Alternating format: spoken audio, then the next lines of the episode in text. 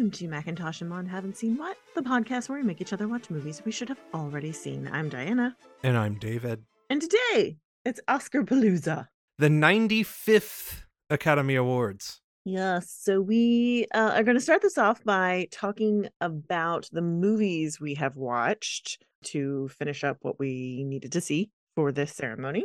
Which means we have new movies. New movies. First, we saw To Leslie. Inspired by true events, a West Texas single mother wins the lottery and squanders it just as fast, leaving behind a world of heartbreak. Years later, with her charm running out and nowhere to go, she fights to rebuild her life and find redemption. This one was really good. Another excellent, low key indie stunner with an incredible lead performance. Mm-hmm. Like, same vibe as as Causeway, just really good actors doing really good work Mm-hmm. in a small understated movie. It's a little messy because it's a little on the nose thematically at times, but I get why Riseborough got the nomination after campaigning for the film. And I get why she campaigned for this film. I looked up the box office. This movie before the nomination made like $35,000. Mm-hmm. Nobody saw it. Yeah. And you know, there was a whole kerfuffle about that, but I think it's absolutely her right to be like, I'm damn proud of the work I did in this movie and I think people should see it.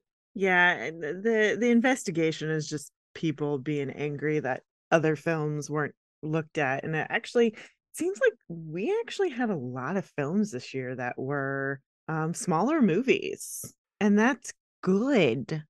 the The Oscars shouldn't be only big blockbusters, and they're not, but it shouldn't only be you know something with millions upon millions of dollars behind it. So I, I I liked it. It's it's a nice little story. Yeah, it was really predictable, but that's okay. Uh, Mark Maron is in it, and I always find it weird when he's acting, because Especially when he's acting with a Texas accent. yeah, which he's good at. Mostly. Every once in a while you're like, ah, there's Mark Maron. But but he's he's just always playing a different version of himself. I've listened to his podcast too much, so it's just kind of like, what are you doing, Mark? I, I don't know. He was he was really good though. I like him. Um, so it was yeah, it was a good movie. Just a solid indie flick. Next, we saw After Sun. Sophie reflects on the shared joy and private melancholy of a holiday she took with her father 20 years earlier. Memories real and imagined fill the gaps between as she tries to reconcile the father she knew with the man she didn't. this is this feels like you know film school film The, yeah, except that this lingered with me real hardcore. oh that's that's fine I think it can very much seem film school, uh-huh but I do think it sort of creeps its way in emotionally. And I will say, as part of that, I share I, I share the age and disposition of one of the lead characters. hmm So I think that's a part of it. all the stuff that's supposed to be like the memory the, the main action of the film i thought was interesting but the way they tried to intercut like her imagined version of her father didn't really play and it wasn't it was it was art it was done in an arty way as opposed to an effective way and uh the i mean they're trying to add this context of like what was actually going on with her dad she she definitely couldn't have understood at that time which is fine and is certainly interesting but there was a different way to show that that they weren't able to accomplish with this film so like i get what they were trying to do they didn't do it in my opinion Yeah, and and one of the biggest things about this movie, other than Paul Mescal's nomination here, is He's absolutely fabulous. warranted. He's fucking incredible. which as soon as i heard his name i had i had watched normal people and i'm like oh yes he's amazing both he and our our young lead who got an up and rising award at the BAFTAs, I believe, or she's like 13 playing 11 in this movie and is also just stellar, incredible Mhm. work. Yeah. You know, she is this is her first feature. Our our director Charlotte Wells. yeah it feels that way but there's such there's such subtle nuance and promise within that hmm I, I totally understand why Paul is what got the the nomination here Mhm, and what got the attention from it. I do think, especially if you connect to the age and the uh, the disposition of this character, Uh, I think it's gonna hit you like a ton of bricks, but I I don't know that it'll do the same thing for everybody. Mm, I don't think so. It, it it's just uh, no. Next, we saw women talking. Do nothing, stay and fight, or leave. In 2010, the women of an isolated religious community grapple with reconciling a brutal reality with their faith. This is definitely one of the best films of the year. Whew. I, I I knew it would be interesting and I I knew it would be good, but I wasn't expecting me to like it as much as I did. And there's a relevancy to this that is just infuriating because these these events and I, it's not solely on a true story it's kind of a, an amalgam of a couple of different things Mhm. um is my understanding they're um this society very similar to uh, an amish uh, group but it that's taking place in 2010 but they're living as though it's hundreds of years ago and it's like yeah those problems have not not changed at all not a single iota and they only continue to get worse I think what's so outstanding is not only that, but then, and I know this is based from a novel, so I'm sure Mhm. that that's a factor in the adaptation. Sarah Polley's work in the writing and directing of this movie is so brilliantly subtle. hmm It's on par with Banshees, doing the same thing of telling a very small story hmm and in all of the dialogue which is cryptic to a degree partially because right they're they're having a religious society meeting hmm although the modern world creeps in. Sure. But within that is a whole lot of philosophy. Oh yeah. And a whole lot of big pontificating. And what i love too is that it's it's philosophy done in a in a true reckoning way of we have to understand every part of this equation hmm like yes there is the fury and the rage but there is also the care and desire to want things to be better and it's all wrapped up in that script Oh, the script is really the the shiny piece of this. Like this script you could hand to anybody and it, they could do well. Sarah Polley is amazing. She really should have been nominated for this. Um yeah, that that that was an oversight for sure. The the thing that is when you really when I really think about this film is like the entire film, like except for maybe like 10% of it is literally women in a room talking. And it is interesting and that is very hard to pull off in a film. We do it on stage all the fucking time. It's just a bunch of people in a room talking. On film, that is much harder to keep interesting. And she did it. She did it. Yeah for the first third of this movie i was real worried we were headed into oh god it's a play on film it's a play on film. Yeah, I was worried we were getting into 12 Angry Jurors territory, which I, I know it's a good play, but it's rarely done well because it's 12 people in a room talking. Yeah. It's hard. And and this is on film. And so you have the option to really like, you know, cut things and focus on someone else while someone else is talking. But they did that in a really economical way. I also there's a choice in this film that, with the exception of one character, you never see a man's face ever. And I noticed it instantly that that's what was happening, but I loved it. I loved Mhm. that was such a specific choice, and that is completely the director. And it was just really, really smart. Yep. Yeah, it's just a really good, good movie. and it, it's unfortunate because it came late and it really didn't get a lot of play and that's honestly why it didn't it didn't get more here um, that's that's what I sus- we suspect, sure. and it's a damn shame because this deserves a whole lot more i totally get though not getting an acting nod because this truly is an ensemble Yeah, this is a film that you would submit for an ensemble award, not yeah no one actress is outshining any of the others last we saw All Quiet on the Western Front. a young german soldier's terrifying experiences and distress on the western front during world war one Hey, we already saw this movie. it is rare to somehow get a remake put in the year where we watched an original version. that that just happened by accident. We already had that in in the queue, and then we found out that this version was coming out this year. And we're like, oh, okay, well, we're gonna keep going, and then maybe we'll watch it because we like to do we like to watch multiple versions of things. We've you know we've seen all the stars as are born. but so it's kind of the that these two happen so close together is a little weird and it's interesting i this version is beautiful it is so gorgeous like the Mhm. cinematography is amazing performances are great um it moves really well it's a two and a half hour film war film which if you've been listening to this podcast for any amount of time you know that i'm not really big on war epics. This one does move pretty well. It's very very well done. I don't love the adaptation. It's really not good. it's it really strays from the source material which i was supposed to have read the, the source material. I never did. But there's just a lot of government bullshit that really doesn't move us from one place to another the way i think they're trying to intend it i think i think really they're trying to give us like that business to give us a break from the war war death and destruction war stuff which fair but there was another way to do it and this wasn't it. So that that to me is kind of the biggest problem with this movie is that is straight up adaptation but it's fucking gorgeous and it, it i really got 1917 vibes in the best way because i love that movie. So yeah. I got those vibes, but I also so 1917 is is a journey movie. Yeah.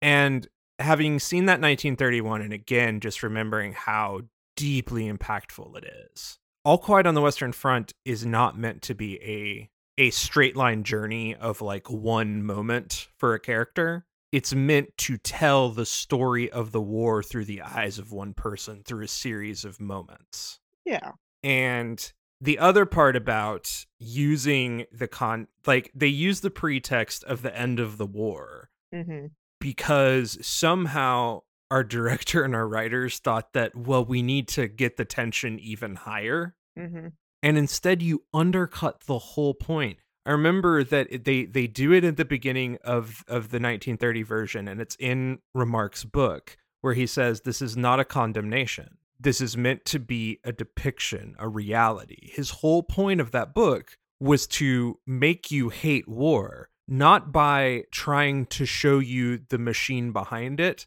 but by just showing you the horror hmm and making you reckon with it. And the uh, the the writers, and I think to a lesser extent, extent the director. I think the director got the point, but I think the writers missed that. yeah i think the, the direct the team behind it they knew what they were trying to accomplish because it's done very well visually but yeah there's just a lot of business that doesn't need to be in there And we miss the whole one of the greatest scenes in the entire story is when Paul goes back home.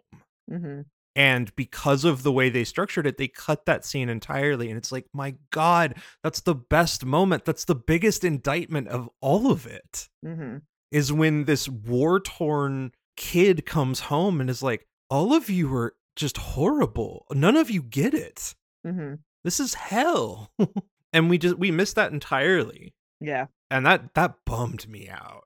We got some of the great scenes, but I mean, all of it just felt too on the nose, pushing too hard to try to make the point of the visual and missing missing the bigger picture on the story because it the story is so crucial. I was bummed. I was disappointed. I I was hoping for a lot more story-wise from it, but it's undeniable all of the effects and the visual work and everything put into it. hmm Now, you, conspicuously absent here is one specific film that we have not talked about in total, and that is Blonde. Y'all, hmm I will say that we watched the first, what, 20, 25 minutes of the movie? Yeah, 20 to 30. And it was god awful. It was fucking horrible. There's no point to this entire fucking movie. And so we didn't watch it. I I'm gonna I'm gonna be slightly contrarian. I was actually kind of intrigued. Kubrick rule if you need context to understand this a film, your film's not good. Fair, fair. What the one thing I will give it credit for is that it made me go look up the point of the original novel, and I will probably just wind up at some point reading the novel by Joyce Carol Oates because once I looked at that, I was like, oh, this makes a ton more sense. Mhm. However, to accurately tell that story, I would prefer that you get somebody who is a female director Mhm. who is going to put the appropriate gaze on it. And furthermore, you should not get somebody like Andrew Dominik, who has publicly talked about pretty much how much he like secretly loathes Marilyn Monroe as a figure. Mhm. Like that's the vibe that I get. Mhm. The movie somehow wants you to hate Marilyn instead of getting to the deeper philosophical point of Marilyn, hmm which is what Blonde was supposed to do. Yeah, it didn't. No, no. And there's a reason why it just tanked, other than Ana de Armas, who she's doing really good work. And uh, the hell she had to go through for the role, because I know some of the stuff, some of the really seedy stuff that's involved in it. hmm I get the recognition. It's just, why would you want to sit through three hours of that? Well, it's it's to what purpose? To continue to torture a woman who was severely tortured while she was alive? No. Yeah. Like that's not art. like it's just not. right. I mean, shout out to the costume and makeup people for doing a great job with Ana de Armas's look because um, I actually read an article about them. Like the goal wasn't to make her look like Marilyn, but to find Marilyn, like to pull Marilyn out of. Ana. And they did a fabulous job because she doesn't look like a caricature. She just looks like a woman who happens to look like Marilyn Monroe, which Mhm. is fine. But that also should have been like the aim of the film. It's like we're not talking about Marilyn Monroe specifically, but a Marilyn Monroe type actress. And then it would have been a little easier to stomach like some of this, you know, artistic license with events in her life. But that's not what they were doing. It's like, let's just torture this woman on screen. And after 30 minutes, it's like, okay, cool, on a great job. Don't deserve a nomination, really. I don't there are other there are other people this year that would have been better. Cool, bye. Like that's it. that being said, I'm a glutton for punishment. I may try to sit down and watch this movie in full. You have fun with that. I am not wasting those minutes of my life. I'm sure about an hour, uh, like another 30 minutes in, and I'll be like, Mm-mm, nope, I'm done. Yep. yeah, not worth it. Oh, well. So it's time then. It's time. Oh, it's for for what? What would that be? It's time for picks. Oh, we must pick our Oscars. Oh, yes, because also if you're new, which which how can you be new by now? We've been doing this for years. I don't know. Hey, don't ever assume somebody could be coming right across this first time. So this is like our big thing. We love the Oscars. We love like having this extra push to watch these unusual movies that we may have missed or not wanted to give our attention to originally. Avatar. So it's a competition every year. David and I make our picks. Um, we have a little special rules um, regarding a couple categories because because we see all these films together and you know we've been married for too many years we we our opinions kind of get aligned so in order to kind of give us some some wiggle room on like who could potentially win for eight categories we do a first and second picks if if our first position pick wins you get two points if our second position wins you get one point um and that kind of just helps keep give us a little bit of differentiation um with the exception of one year it's always been a win by one or two points and those were what made the difference really It's true. Yeah, Because there, there are always surprises. There, eh. Last year, the only surprise was what happened during the ceremony, not the awards themselves. Yeah, yeah, Yeah. So, why don't you start, David? Because I have my list in alphabetical order by awards, not like ballot order. We like to use the Vanity Fair 2023 Oscar ballot, mostly because it's super classy. Mm-hmm. And we're going to be going in reverse order from the importance of categories here. Sure. Fair. So we are going to start with documentary short. Okay. Oh, oh, this is one that I have two listed. I wasn't sure what I was going with. I'm gonna I'm gonna put this out there. The shorts this year, people are like, it's kind of toss ups on some of these, Sure. and we, I, I would love to figure out a way to get to see all these shorts because it would be really fun. They do screenings and stuff. They are but there are screenings where they put all of them together so you can go for a couple hours and watch them. We just haven't been able to make that work. One year we're gonna do it though. Maybe next year we can we can make that happen. Um we've just never been able to fit it in. So I am going with the Elephant Whisperers. Yeah, that was the one that was my first choice. So I'm I'm going to agree and stick with that. Okay. Next is live action short. I went with an Irish goodbye. Same. I had the Irish goodbye. And finally, for animated short, we are going with The Boy, the Mole, the Fox, and the Horse. It's the biggest profile. Yep, same. All right. Let's talk about some things that we actually saw. Okay. Yeah.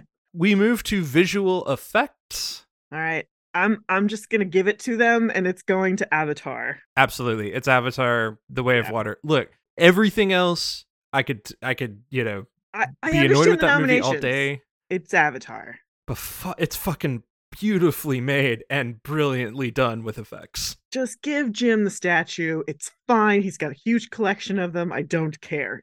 He's he's done the work. And I will say this too, like the fun part about watching the first one in 2008 and being like, you know, yes, this is dated now, but in 2008 this would have been mind-blowing. In 2023, you see it and you go, "Damn, look at how far we've come and look at how far he's been able to push things." Yeah.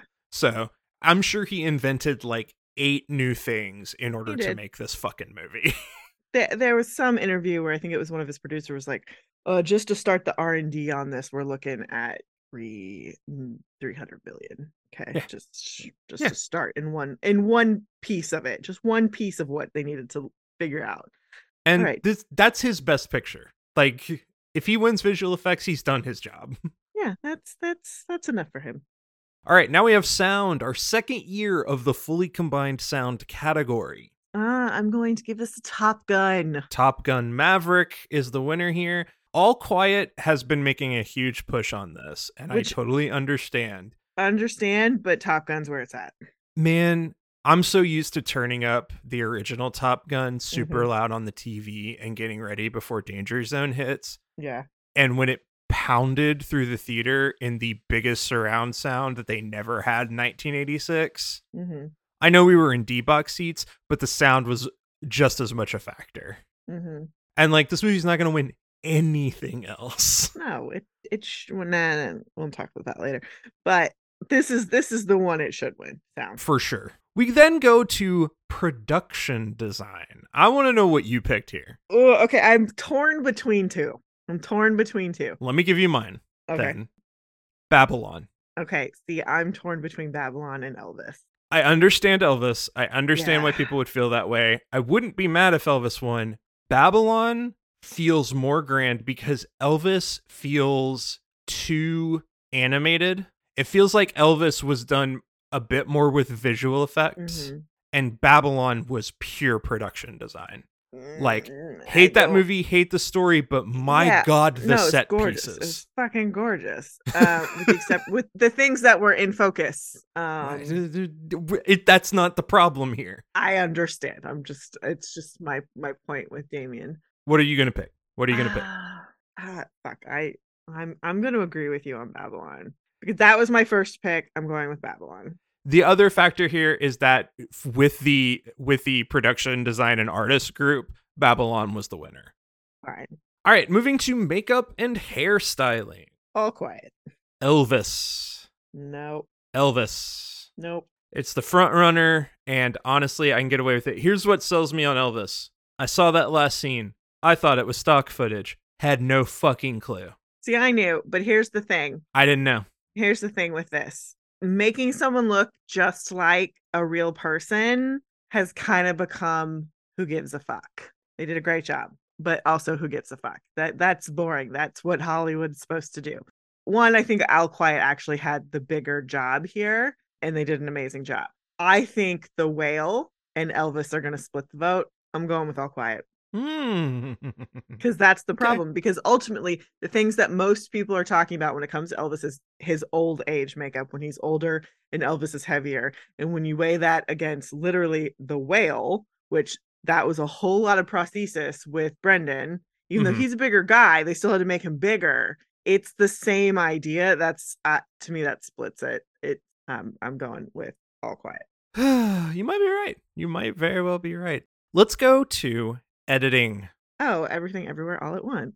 Same thing here, though. I will say this Tar, Top Gun, both really good choices here. Sure. Even Elvis. Oh, agreed. All of those are very well edited films.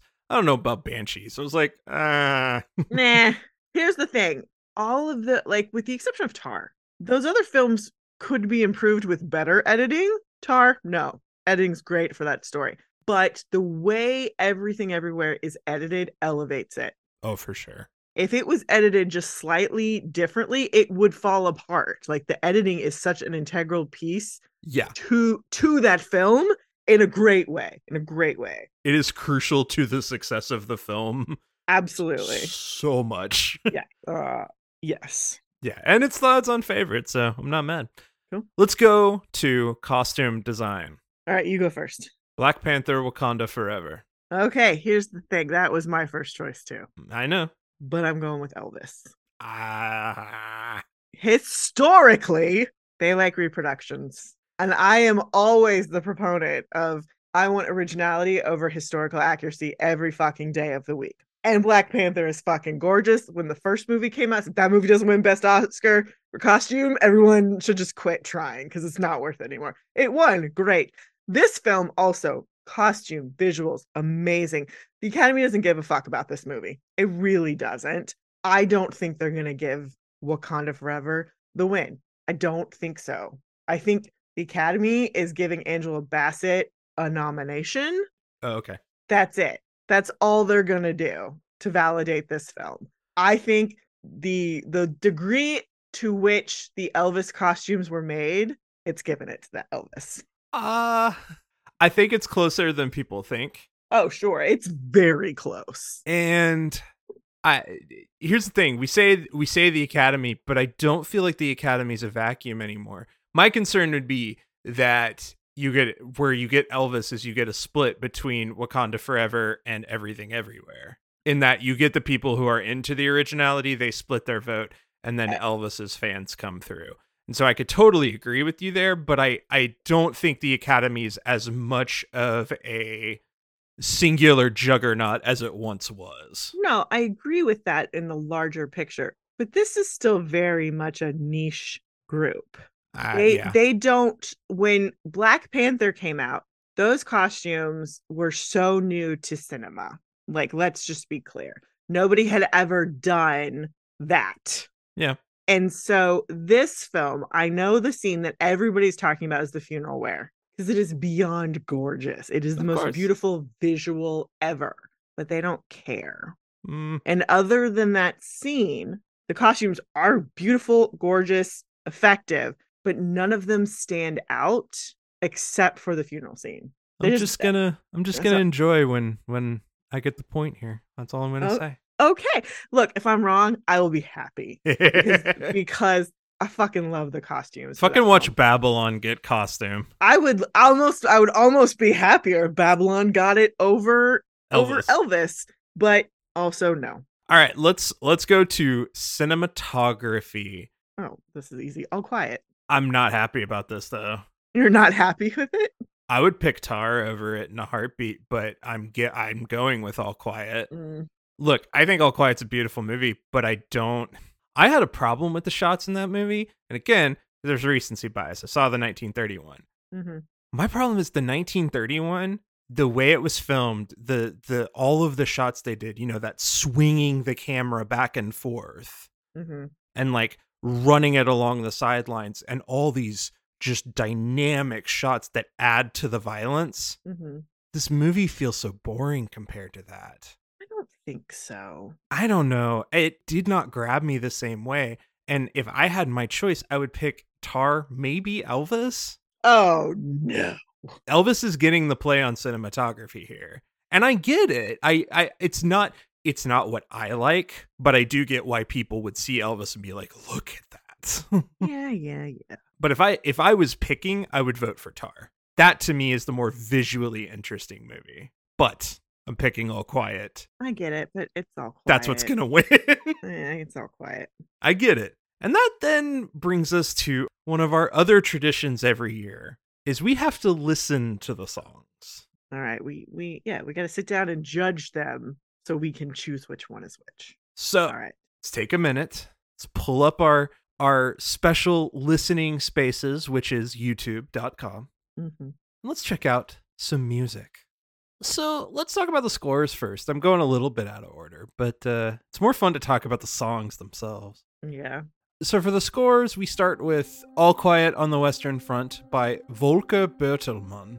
hmm I mean, like when we were watching this, I was like, "Oh, I like this score," because I did, because it was like appropriately haunting, and that was fun. I like, I I did genuinely like it. Yeah, the three tone theme and, and carrying that through with all the other instruments, which is clever. They do it in the quieter scenes too. Sure. Yeah, but with different instruments, but it's like the wah wah wah it's very good. Yeah, but it's such a Hans Zimmer bit. Yeah, I'm fine with that. Hans Zimmer is the shit. Justin Hurwitz for Babylon. Goddamn. But it's those fucking brass. Like I remember when we saw the movie, that was like the one. Other than the score, I fucking hate this movie. Uh, which is true. Like I fucking hate that movie, but the music slaps. Like I am I am rolling my eyes as far back in my head as I can go on the finale, and then I'm still like, "But this jazz rips. It it's does. really fucking I good. don't like jazz, but I'm like, this is good shit. I want to see someone do a dance to this. I'm here for it. The Banshees of Inisherin by Carter Burwell is too quiet to win. It's very Irish. Irish with a whole lot of just real subtle notes. Like it's Fine. great for the movie, It's fine. but it's it doesn't stand apart in any way. hmm Everything Everywhere All at Once by Son Lux. It's weird, but it's fine. Yeah, man. That's not it. Like, It's not special in any unique way. like, and that's not knocking on it. It's just No. like it's filler score. I, I know. Like, it's fine. It's fine. And The Fabelmans from John Williams. John Williams is amazing. He does magical music. He is um he's fabulous. Um he is the like the light fairy music to Hans Zimmer's like doom and destruction music. it's just like I it's a John Williams score. Which is funny because he's also the man who gave us the, the Jaws theme, but you know. I know, but that's also like fuck off. I'm not working any harder than I have to. That's just being smart and effective. First of all, I will point out that this uh, John Williams has basically announced this is his last film score. Or no, Indiana Jones is. Yeah. But he's he's about to retire. Yeah. Um, so we're we're coming to the end for him and like he's got he's- enough Oscars. He's, He's, fine. he's incredible and amazing. I'm picking Justin Hurwitz. Same. That score stands out It's so good. among all the rest of them. I wouldn't be shocked if if Bertelmann won for All Quiet, Yeah. but I just don't think it has nearly the impact. Like the score for Babylon made some of those scenes better. True. Here's the thing about Hurwitz's score, which I think is different from the rest of these. That music is going to be used in other things. Yep. It will be used in other pieces of film, it'll be used in other pieces of television. I would not be surprised if in a couple years we start seeing some like dance performances done to some of that music because that'd be really fucking cool. Yep. I can't say that about the other stuff. It'll be used in so many fucking commercials. I'm fine with that because it gets your attention. Remember when Swing came back because of the fucking Gap ads? Yeah. That was the shit. Let's bring back those commercials. I would watch them. And like even if you're even if you're just a fan of jazz, it's Mhm. high quality jazz music on This its own. shit. of the period. It's it's it's by far the best score this year. so that leads us to our songs. Are you ready? They're bummers. We kick things off with applause from Tell It Like a Woman. Music and lyrics by Diane Warren.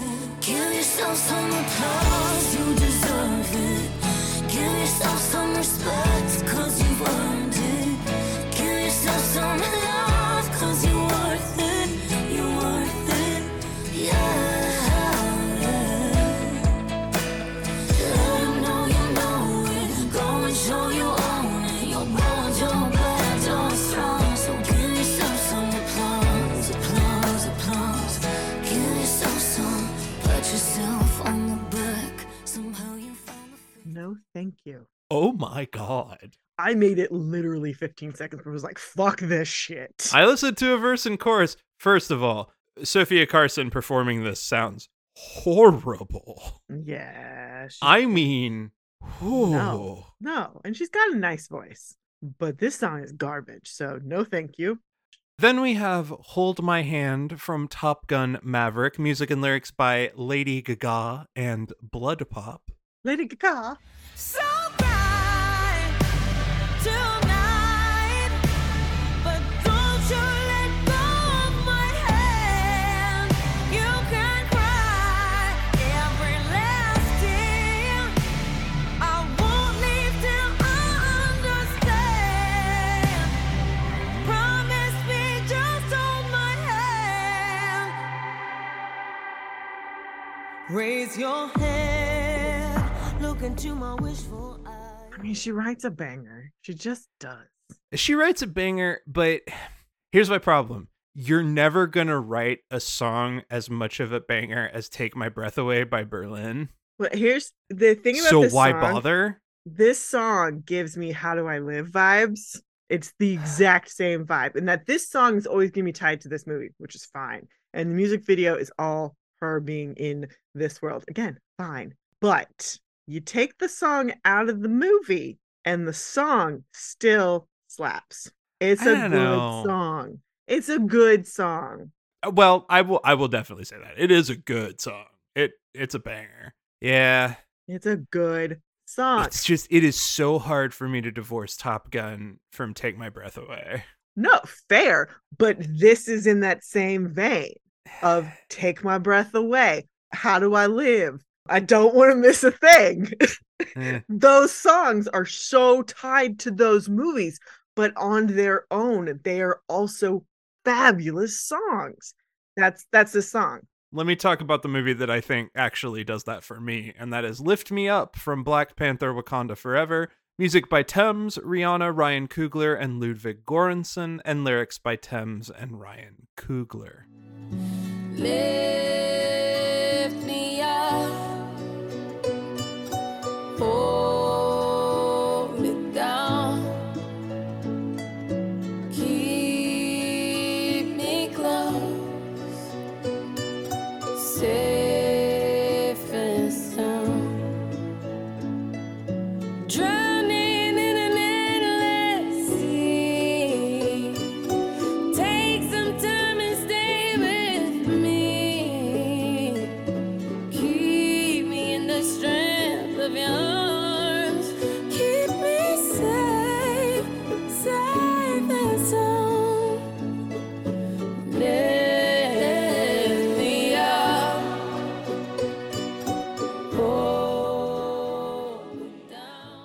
great song. It's an incredible song. It's a great song. I can't say the same thing about it that I can with Hold My Hand. oh, I I disagree. I think it's because the song's trying to do too many things.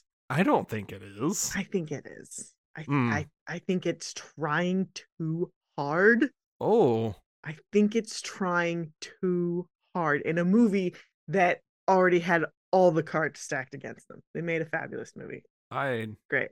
I The song is don't good. agree The song is all. good, but I still think it's trying too hard. No, see, I think the opposite. I think Hold My Hand is trying too hard. I. Then we have Naatu Naatu from RRR, music by MM Keeravani and lyrics by Chandra Bose.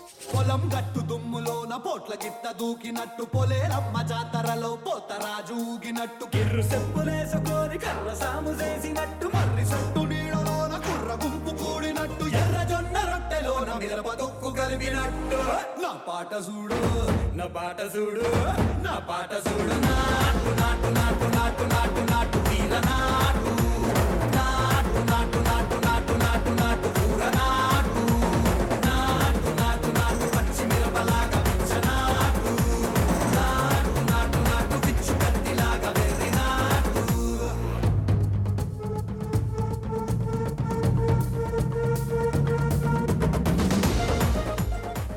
This song is fun, and my musical loving heart adores this. It's fun as shit. My problem though is that half of the song is just instrumental break. Well, be, again, that's the problem with this is you can't. Well, there's dance, cool, love it. If the film itself had gotten more play, this song would get have better odds. But with original song, you can't. You can't. This song can't live on its own. It has to live in the movie. Yeah, I wa- I'm watching the video and I'm like, okay, I dig it, but I don't care about the song on its own. I can't. I I can't. I can't love the song without having loving the song in that film's universe. So it's not a best song. yeah, for me. yeah, I know. I- it's great. I love it. I really need to see that movie. We're gonna watch Triple R at some point. We we will Absolutely, take it's care on of it. On Netflix. But and and we will consider the controversy behind it because there's some not great stuff involved. oh, I have not paid attention to that. I'll find out later. But the song, the song will not win. Sorry. no. And This Is a Life from Everything Everywhere All at Once, music by Ryan Lott, David Byrne, and Mitski, lyrics by Ryan Lott and David Byrne. Not only what we've known. This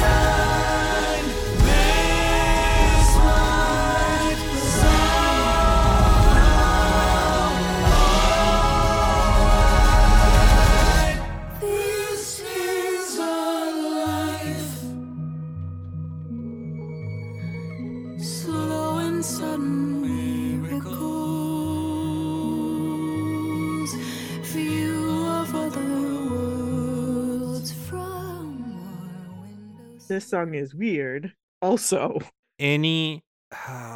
in a just world, this would win. I think I think this is the best song. because it is so fucking interesting and i think it holds its own i think this is another one that you could see like college dance pieces made to like interpretive dance it would be great i think it would be very interesting but it's not gonna win I think what I love about this song is that it's it's an Oscar song. sure Like it's very much an Oscar song in that quiet, small orchestral way that some songs are. You know, you have big sweeping epics, but then you always have one of the smaller ones. And this is like that, except that it's got the David Byrne twist to it. hmm And the twist he really brings in here is his lyrics, where he he brings a flipped perspective to how he writes lyrics in the rhythm. And that I think is like what makes this song stand out the way it does. Because it feels like an Oscar song, but there's so much going on with it that's much deeper because of what he brings into it. Um, and Mitski's got a beautiful voice, but not a chance in hell we win. So now we got to pick. oh man, Mhm. because I could go, I could go with my gut, or I could go with ah, ooh, mm. and and I will say the odds-on favorite is Naatu Naatu. It has been sweeping all the awards because it's such a huge like phenomenon, quote Mhm. unquote. But I think we both agree that's not going to win. no i don't think it will i don't i don't think it's powerful enough on its own to win Uh, which is funny because it's any other award that this has come up, it's won. that's nice i don't think it deserves to win either so i'm not picking it I'm picking "Lift Me Up." i'm picking hold my hand There we go. There we go. Go with your the gut. on- like literally those are the only two songs that are worthy of being in this category. So like if if Riri wins, I ain't gonna be mad. yeah, I wouldn't be mad with Lady Gaga, and I'm honestly not going to be mad if Naatu wins it Damn. because it's Same. really you know they're they're it's a tribute to the movie as much as it is the song, and we're gonna get to watch them perform it, which will be fucking rad. Love it. Love it. so, and we're gonna get to have David Byrne. I mean, I don't give a shit about that, but okay. Oh, I mean, Talking Heads are one of the best bands of all time. I, I could not tell you one of their songs, so I don't care. All right, so now that we are through all of the music, hmm we come to the second half here. We have three items to deal with before we get into our special categories. We start with documentary feature. Navalny. It's, it's Navalny. No, Navalny. Sorry. It's Alexei Navalny. I've heard it said both ways, and I haven't known which one was correct. Yeah, it's it's Navalny. Navalny. Okay. Uh, this I is know. this is a, another one of those that from the subject matter and seeing what's interesting here there's a couple of movies here that i think are probably more interesting to watch Sure. but navalny's so specifically topical Sure. that the academy's very much interested in promoting you know Mm-hmm. ukraine and and all the russian stuff so navalny's gonna win it all right then we've got animated feature Pinocchio. Guillermo del toro's pinocchio i mean fucking It looks so gorgeous. If you're gonna do stop motion in the most gorgeous way possible, you deserve this, hands down. I mean, the quote that sealed it for me, it was Guillermo said, like, I thought it had to be stop motion because I'm telling a story about a puppet who lives in the world of real people. And I'm like, yeah, oh my God, it melted my brain. Still haven't seen it. Still Nope. desperately want to. If you are doing your own picks at home, this is one you should just like mark in the biggest bold. It's got eight to nine. Uh, it's like an eight to nine favorite to win. hmm Like it, there's no chance of any other movies taking this category right Mhm. now. The only one that's slightly in competition competition is Marcel the Shell, and Yeah. as many people have told me that movie's great, it does not stand a chance. Yeah. And finally, international feature. This is so easy. All Quiet on the Western Front. Yeah, it goes to all quiet. Despite the fact that I've heard great things about EO, um, I've heard great things about Argentina 1985. Eh, Come on, guys. this is one of the most heavy hitters in German cinema history. It's going to All Quiet on the Western Front. All right, time for the top eight. Ooh, we are into our special categories. So this is where we get our one and two picks. Yep. This is where it can make all the difference. We start with adapted screenplay. All right, What is your number two pick? my number two is all quiet because people like it. Yes, and I hate this pick. Even though, even though I don't, other people do. So fine, it's number 2 Okay, if you had your just like dream pick here, Mhm, and o- I'm only doing this with this category because it's a weird slate.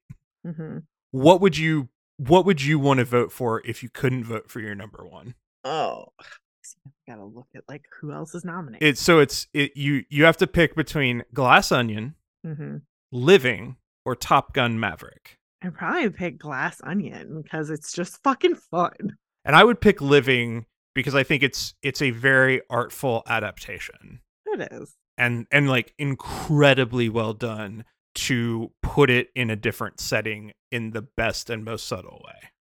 But number won is women talking. Women talking, I hands down, it's the best script here. I don't think there's a not a chance in hell, and it will be exciting for a woman to actually get to go up on the podium for one of the writing or directing awards for once in a long time. Yeah, it has been a while. My first thought was like, but Diablo Cody one. I was like, yeah, that was like 15 years ago.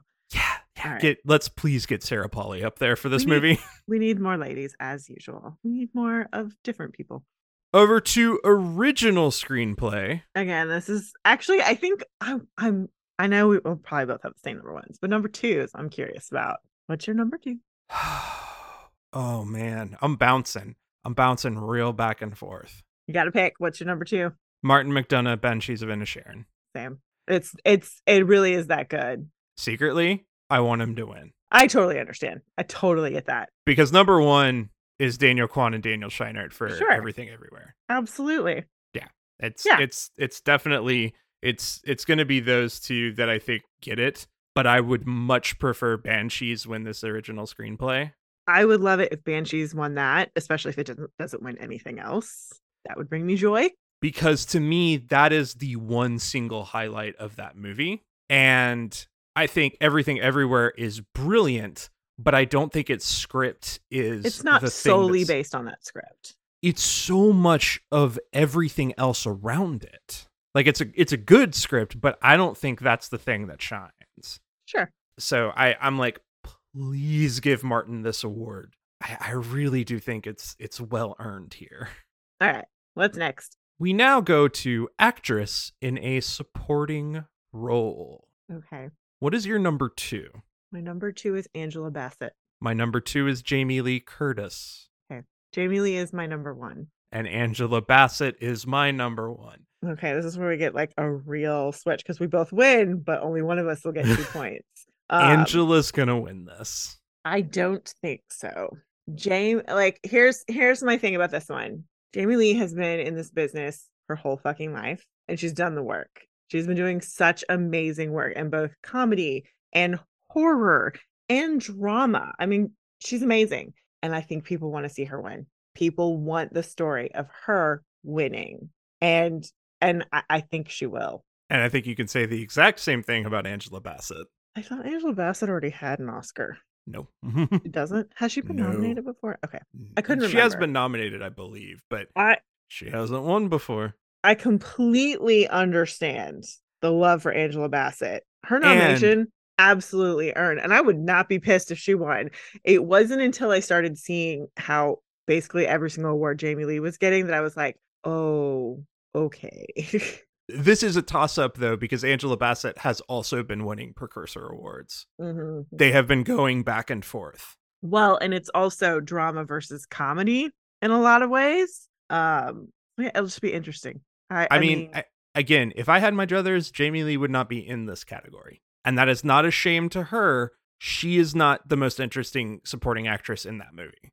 in that movie, no, I think Stephanie Stephanie Hsu is much better. so much better. I think she's more impactful and interesting. But I'm so happy she was nominated. yes, for sure. And so I take that's the win here for her that she got nominated. And if you want a dark horse, if you like picking weird ones, Kerry Condon, Condon. she those two could split, and Kerry Condon could take this award. And I also would not be mad. We just take no points. Not really. That's okay. All right. might work out for both of us, honestly. Actor in a supporting role. I mean, we know who's number one, so who's number two? Barry Keoghan for Banshees of Inisherin. Ah, see, I went with Brendan Gleeson. Ooh. I went Brendan Gleeson. I like. I love Barry. I I need. I need the little weird fucker to to win if Ke Huy is somehow not gonna take this award. But there's not a fucking chance in hell. No, The story's too good. He's too good. he's too good. And if he doesn't wear a fucking fanny pack, I'm going to riot. He is not. I told. I said it a whole year ago. I was like, this award season should be him and just designer fanny packs, and he has missed that opportunity. But Yeah. for fuck's sake, someone give the man a fanny pack at the Oscars. Yeah. Just just for the red carpet. And then when he accepts an award, he doesn't have to have one. I understand. There's pictures forever. But give that man a fanny pack. All right. Actress in a leading role. My number one is Michelle Yeoh. Same. My number two is Cate Blanchett. Yes. Because that's who it is. And and I would be so sad for Michelle Yeoh if she doesn't win. And the chances are very, very good for her. But I can't be angry at Cate Blanchett for winning if she wins. Like I just can't. I don't think it's gonna happen, but I also don't care. There are there are lots of odds on for Cate Blanchett to Sure. come away with the award. I think that's heavily weighted on her winning the BAFTA. Yes. And I think that's heavily weighted on some other things. Mm-hmm. But again, I this is the weird one where I think you have two equally comparable performances in very different movies, Sure. And this is the comedy versus drama situation again. but equally impactful. Absolutely. And so when it comes down to it for the voters, the voters will say, "We like the story better for Michelle." Mm-hmm. I'm not mad at people who actually there's there's been some backlash that's predictable. I think there's a lot of people who are like Cate Blanchett is actually better. And if you feel that way, I can't really argue with you because she is outstanding in that film. It's amazing. but uh please just give Mhm. it to the amazing kick-ass kung fu lady. This is the best ever. Just love her. All right. Now we get into really difficult territory because there's so many great options. There's a lot of there's a lot of different ways this could play. There's so many ways. And I wouldn't be re- mad about really any of them except for my point situation here. Okay, we're actors in a leading role. Who is your number 2? Brendan Fraser Austin Butler. is my number one. And Brendan Fraser is my number 1. All right, so we're flipped here too. Brendan has come on strong as of late, Yes. especially winning the SAG award. Yes. And it's interesting because I we felt that that feeling of Colin and Brendan will split. That's not been the case. No, I understand that it this is where we get into Colin like people love him and they have that he they are talking about him strong. He just hasn't happened to win. But this is another thing where it's been Austin and Brendan because Austin and Brendan are in different categories. And Brendan's just beating Colin. And so that's a situation where Austin and Brendan split the vote, Colin wins. Not mad, but as much as Brendan is amazing, people don't like that movie. They have that there's just a lot of problematic things with the movie. I loved it, but I again I totally understand. And then Elvis is a crap movie, but it's a spectacle and people love that shit. And look at what happened with Moulin Rouge. Ugh. Same thing. I I, I think Austin's gonna win. You could you could coin flip this one. Like you really can if you're if you're here's making the your thing, own it's picks. the same situation with Jamie Lee Curtis. Yeah. Like people want Brendan to win because they love Brendan. And like Austin's great. It's like Austin, you're a baby. Who cares? You'll have time. So they want Brendan to win. But I don't think that's how that's gonna play out. Well, we're gonna find out, aren't we? We're gonna find out. All right, let's move to director with a bunch of dudes. Bunch of dudes. But the people who I think are gonna win are cool people. It's the Daniels. Daniels should win, hands down. Yeah. They've they've been taking almost every award. They're not a a surefire lock, but they've been making such a strong statement at so many different award ceremonies recently that it's it's kind of undeniable. Now, who's your number two? Todd Fields for Tar. Yes. Wow, Yes. we're the same, aren't we? Let's be clear. Steven is probably the odds on favorite to upset Daniels. Which fuck that guy. But because I felt so strongly about Daniels, I went with my gut. And I was like, who is the other director who made a singular vision this year? And it was fucking Todd Field. hmm Todd Field made a Kubrick movie that didn't get ruined by the Kubrick gimmick. Exactly. And he uh, he worships Yeah. Kubrick He learned. He and he learned things. pulled it off. he listened to our podcast and like gotta avoid the gimmicks and i Well- shouldn't have context it should just stand on its own I mean, to be fair, he also worked directly with Kubrick on Eyes Wide Shut. But you know. Shit, it was our podcast that had the impact I mean, if if Daniels were going to lose to anyone, I would be okay with them losing to Todd Field. i would be sad but i would understand actually i this is one of those things where it's like if they lost i'd be fine with them losing the writing but not if they lost this as well writing so important but it's and and it is amazing and you can't pull this off without a good script but the secret sauce to this film is these two guys and their vision. The editing doesn't become amazing without these two guys. You have to have these two brains working together to get this amazing film and so i think like the it'll be the biggest robbery of the night if these two guys don't win in this category Yeah. it really will be. Like, I don't care if they lose everything else, but the biggest rob of the night will be if these two guys don't win in this category. That's Yeah. how it should be. Oh yeah. Um, you don't get this amazing film, you don't get these great performances without those two guys. This is just one of those situations where you can point to those two people, and that's why. You just, it all goes back to them. It just does. yeah. Best picture. Is there a question? Well, what's your number two? My number two is Banshees. Banshees of Sharon. It was so good, and I was not expecting to like it. I waffled was a like, bit. I Like, I thought about Tar a little bit. that's fair, but Nah. Tar Tar is I mean Tar is a great movie, but it's really about this woman and like and that's great. That's fine. I'm not discounting that. But there's something about Banshees that I feel kind of transcend like just being about these two guys. Like it Oh. there's there's something about it. And I mean I also I mean the the the interesting thing to me is they talk about the banshees that were supposed to be these women screaming, but like really the banshees in this film and the story are two guys. They're the banshees. That's why the old woman at the end is like, I don't need to scream. Yeah. She like, is the banshee. Yeah, she is, but ultimately it's those two dudes. Like Yep. those two like y'all the ones bitching and moaning about fuck all. Mhm. It's great. Oh, it's it's such a brilliant large allegory in a small Irish story. Women talking the same thing in Sure. a different context. Absolutely. Like I think I like That climbed up my lists like a rocket. oh same. Like if that film had come out like in the summer, it would like I would still be thinking about it because I know I'm still gonna think about it, but I also still think about the Banshees of Inisherin. I was like, fuck, the movie's great. And David has to say Patrick Sullivan all the time.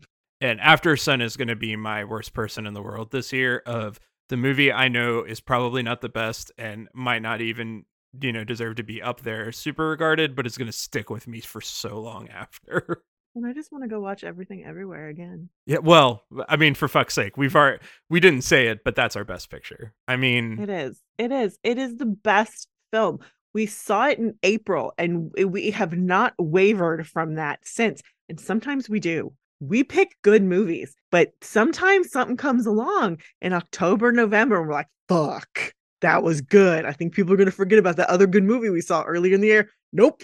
Nope. It's this one. This is it. every time we talk about this movie, I say the same thing. Walked out of that movie going, and this is why we make movies.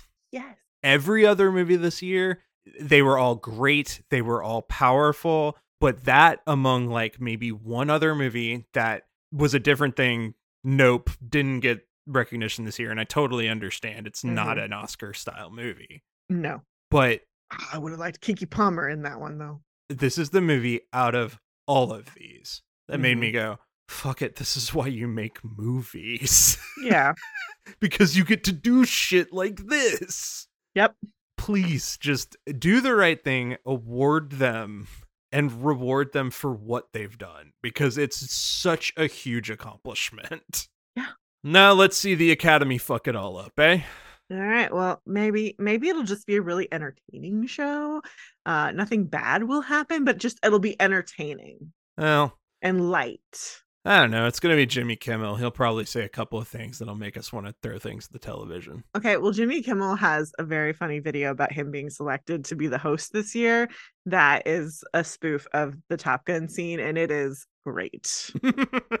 I was highly entertained by it. I was like this is going on too long, but I don't care cuz it's Jon Hamm is in it and it's funny. I'm here for this. All right, Academy of Motion Pictures. We're watching you. All right, well until next time. Have a good Oscars.